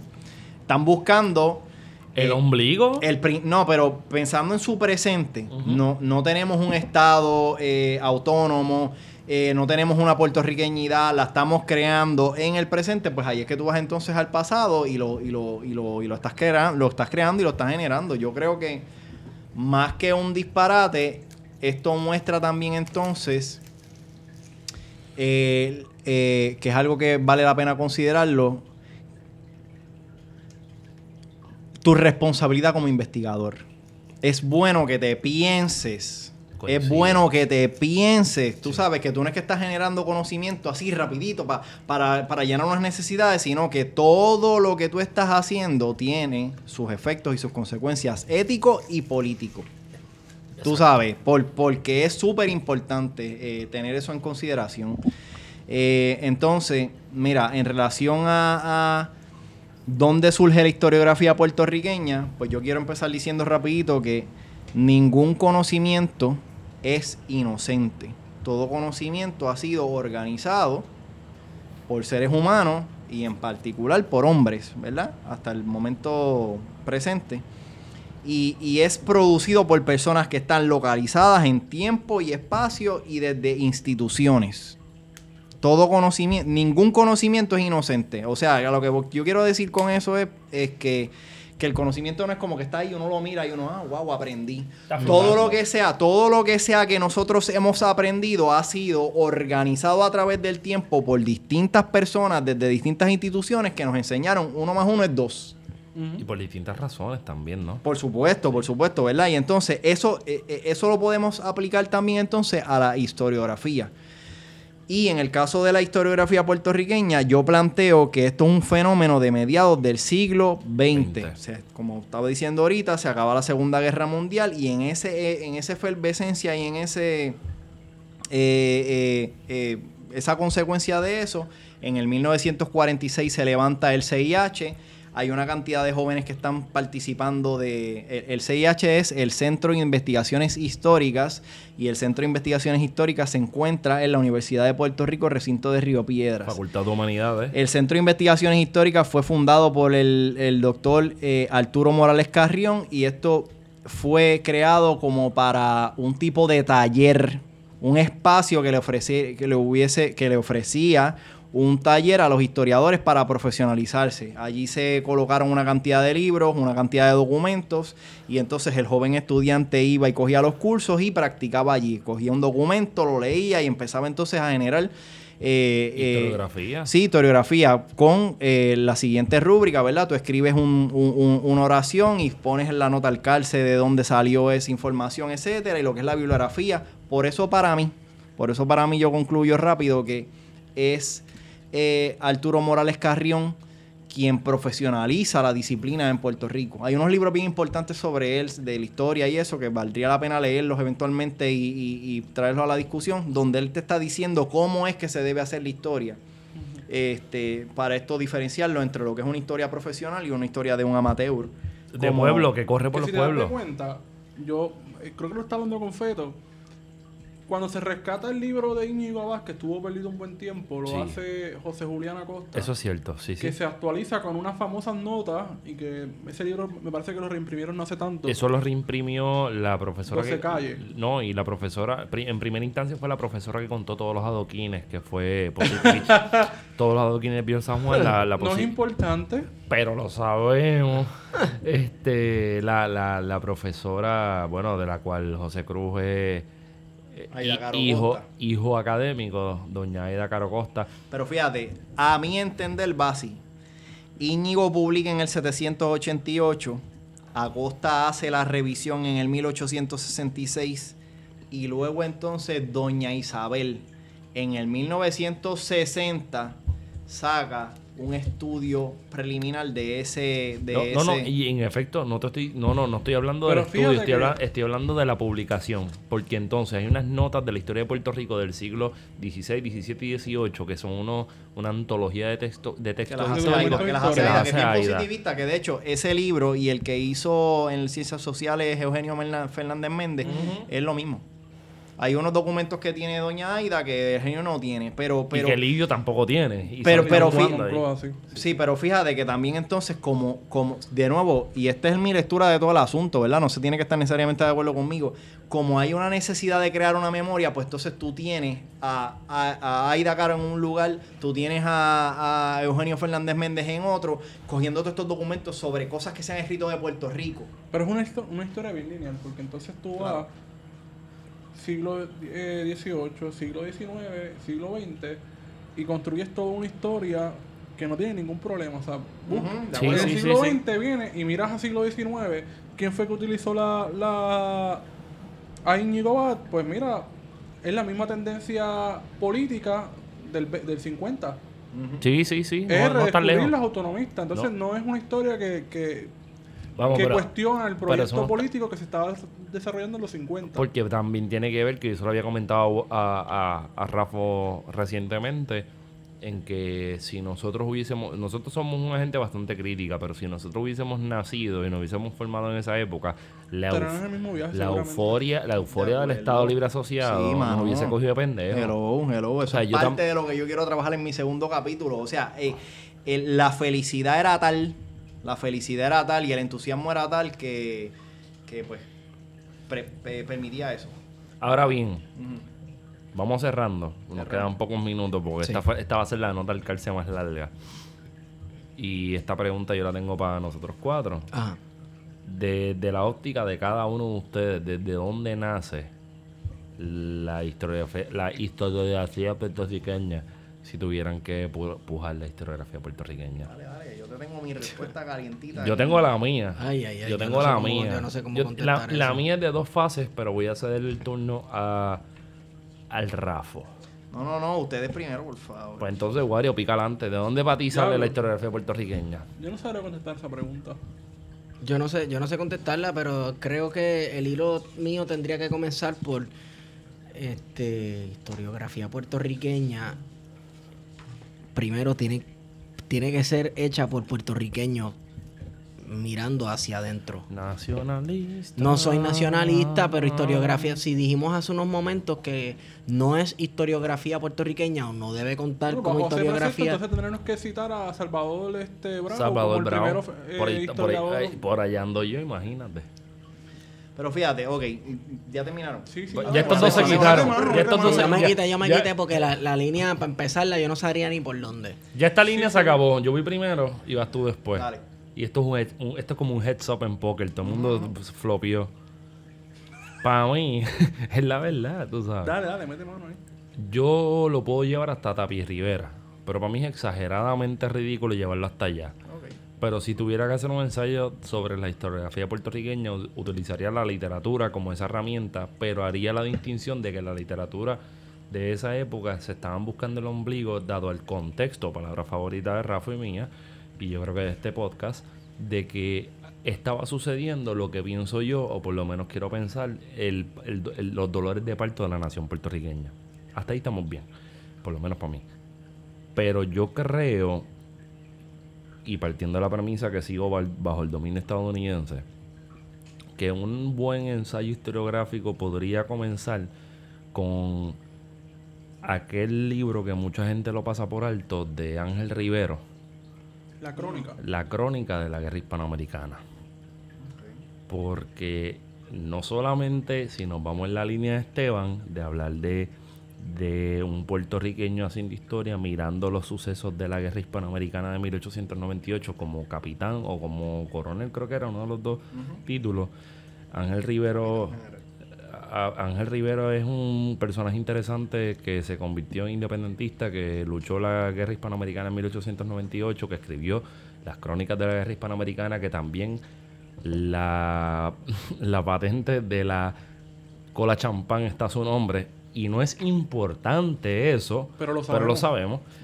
Y, y desde ahí yo creo que es un buen punto de partida para mirar, pensando también, Wario, en Salvador Bravo. Esto es un poquito una propuesta conciliatoria entre nosotros contra Jafo, pero ni siquiera contra Jafo, sino No, con no, pero está Rafo. bien, está bien, está con. Rafo, porque Rafo viene un poquito más profesional y eso a mí me gusta, para que se vean las diferentes vertientes. Seguro. Y, y con todo eso nos queremos y nos abrazamos y nos damos besitos. Pero, pero mirar para, para el principio de 1900, del, del, del siglo XX, puede ser que haya algo. Y no lo digo como verdad, verdad absoluta ni como la raíz de donde ven las cosas, sino, por lo menos en mi caso, la historiografía puertorriqueña le ha pasado por alto a eso, por lo menos a Ángel Rivero, que trató de crear un relato de lo que estaba viviendo. Salvador Bravo pues dijo otra cosa. Salvador Bravo es la estaca positivista donde se amarra la, la felicidad y el Puerto Rico bonito. Pero también hay que mirar a Salvador Bravo y hacerle la crítica porque yo creo que todavía no existe alguien que se haya sentado a mamarse los libros de él, que están horrendos. la historia de Puerto Rico de él es horrenda. Y se ha sentado a decir, mira, esto es lo que ellos estaban viendo. Porque al final también yo quiero aportar esta definición y te dejo ahora, Rapo, de que la historiografía no solamente la historiografía para mí es la parte científica, es entender cómo se escribió, por qué se escribió y contrapuntear eso. Porque si no hacemos eso, pues entonces estamos simplemente leyendo por leer, por leer, leyendo por leer, me quedó bien esa. Leyendo ¿verdad? por leyer. Está muy bien, está muy bien. Pues mira, Rafo, Voy a zumba, tratar de zumba y hacer eso. síntesis, síntesis. Este Esteban no tiene que ser necesariamente escrita por puertorriqueños. Ok. Y entiendo lo de Rivero. No recuerdo lo que dijiste. Entiendo lo de Rivero, pero déjame ver entonces cómo. Salvador Bravo, Salvador Bravo, Salvador. Bravo. Ok, ve, vela esta, vela esta. Zúmbala. Si podemos, si pudiéramos hacer este ejercicio, ejercicio. Ok. Si entendimos que historiografía es lo más sencillo, escrito sobre el pasado y escrito dentro de unos, eh, unos parámetros, una disciplina, una profesionalización, ¿verdad? Escritos que tienen sus notas al cárcel, la bibliografía y el ejercicio este de ir al archivo. Ahí no corremos ni Salvador Brown ni Rivero. No, voy con calma, voy con calma. Si desde ahí lo estamos definiendo, pues entonces todo comienza, para mí, eh, eh, en el CIH y en específico con Doña Isabel, que fue la que le dijo Isa- a Isabel, Isabel. Doña Isabel Gutiérrez del Arroyo. Exacto, por poner el nombre. Doña. Isabel Gutiérrez del Arroyo, donde esa ponencia que ella eh, leyó en el 47 y luego la publica en el 49, ella está diciendo, mira, todos estos documentos son bien importantes y, y le- y ella le llama a esto eh, puertorriqueño. Porque lo señala, por ejemplo, empezando por empezando por la memoria de Melgarejo, pues le señaló que este tipo era nieto de Juan Ponce León, pero como había nacido en Puerto Rico y así va. Diego Torres de Valga había nacido aquí, era criollo, y entonces ella va haciendo estas observaciones de que son gente que han nacido en Puerto Rico. Olvídate de que eso no era Puerto Rico, ella lo está pensando desde su presente es que como nacieron en Puerto Rico y están escribiendo algo sobre Puerto Rico, pues había una pequeña sensibilidad hacia el país y ahí hay un elemento y una chulería. Y eso está lindo. Lo que te estoy diciendo es que es ella la que marca la pauta, desde mi perspectiva, para llamarle a esa documentación historiografía puertorriqueña. Pero si volvemos rapidito a que esto es algo que se hace desde la disciplina profesionalizada, vamos a hacer este ejercicio rápido, aunque omitamos unas cuantas obras. Zumba. La todos los, docu- los documentos que ella menciona, eh, memoria de Íñigo Abad, Ujú. Uno. la de Diego Torres Vargas en el 600. Ajá. Hay otra que ella menciona que es anónima, que hasta el momento no se ha encontrado, pero está esa, son tres. Eh, entonces hay otra en el 1635 que se me olvida el nombre de, de esa persona. Eso, eso es una relación. Pues es una relación, pero también hay algo de Puerto Rico. Después de ahí entonces pasamos a la de O'Reilly en el 65. La- y por ahí puedes añadir la de Pierleduc. La de eso. Llevamos seis o siete, ¿verdad? Seguimos contándolas. Entonces, Iñiguabat. Después, digamos, vamos a saltar. Ah, bueno, está Pedro Tomás de Córdoba. Exacto, y las Tomás memorias. ¿verdad? Entonces, puede que haya una otra al que eh, le gusta la precisión. Discúlpenos, es rapidito. Pero que esto es de precisión. Llevamos ocho o nueve, ¿verdad? Entonces, de ahí llegamos a Salvador Brau, quien sí, quien sí, autodidacta, y esta yo se la voy a dar, autodidacta, fue a los archivos de la India e hizo una En investigación Sevilla. de Sevilla e hizo una investigación como debe ser, con sus notas al calce, su bibliografía, etcétera. Aunque la obra tiene unos errorcitos, es una obra aislada a todo esto que se está eh, generando como, como documentación puertorriqueña, como lo está alegando eh, doña Aida, ¿verdad? Así que eso... Isabel. Es doña Isabel, Sí, sí. perdóname, bien. Sí. Entonces, eh, después de eso, pues tú tienes la, lo- lo- la obra que hizo este eh, Cay- eh, Cayetano Colitoste, que son todos estos boletines históricos, que eso es algo bien positivista. Horrenda. Algo bien positivista. Luego entonces tienes eh, eh, eh, la historia de Henry Miller.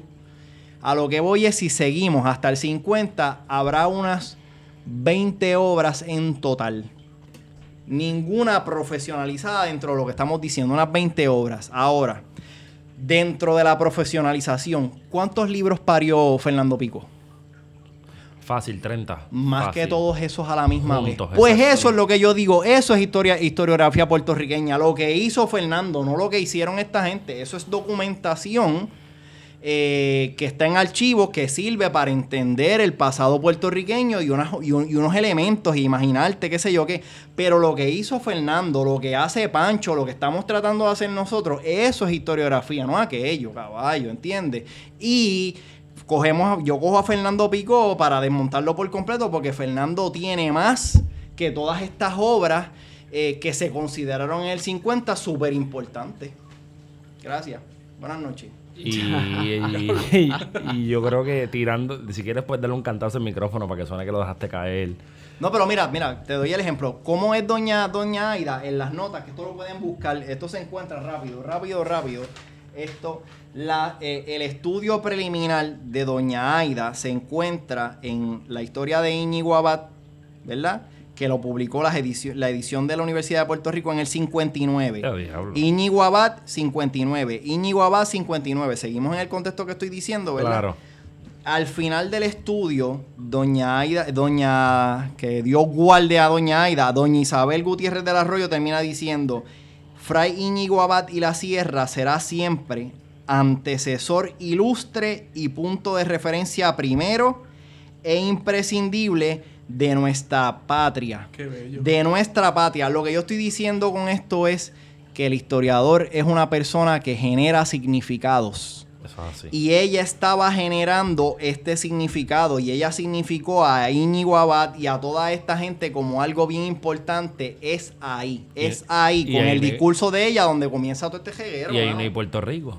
¿Cómo? Ahí no hay Puerto Rico. Por supuesto. Eso es una encomienda del gobierno español. del Pero ella lo español. está, mira, el historiador y el investigador profesional es una persona generador de significados y eso entonces es lo que uno eventualmente debate, tú sabes. Ellos dentro de un contexto generaron un significado y doña Isabel, cre- doña Isabel creó la pauta. Oye, Rafa, y, y una última pregunta bien seria sobre la historiografía puertorriqueña. Ajá. Para esa gente que quiere saber de historiografía, Dime. ¿dónde te consigo? Me consigues en Twitter RAF0 dash, ¿verdad? Underscore, one, underscore one. one, Rafo one, pero con el cero. Y se va a curar. Y si es martes, se cura más todavía. El martes fue de Bugalú. Sí, lo vi, bueno, lo vi. bueno, y yo puse, bueno. yo puse mi disquito de acid por Eh, meterle el nice, Bugalú, tú nice, sabes. nice. Esteban, ¿dónde yo te consigo? Además de las páginas amarillas, como dice Igor González. Este. Estigón por Twitter. Y Aguario. Me siguen en Guario Candanga. Oye, güero, ¿viste que alguien que hay alguien que, que, que se llama igual que tú en Twitter y no es Chávez Candanga? Sí. Estás marcando la pauta, caballo. Eres Panasonic anticipando el, el futuro. Pues mira, a mí me pueden seguir en arroba pheto, feto. Y pues mira, esto fue una nota al calce.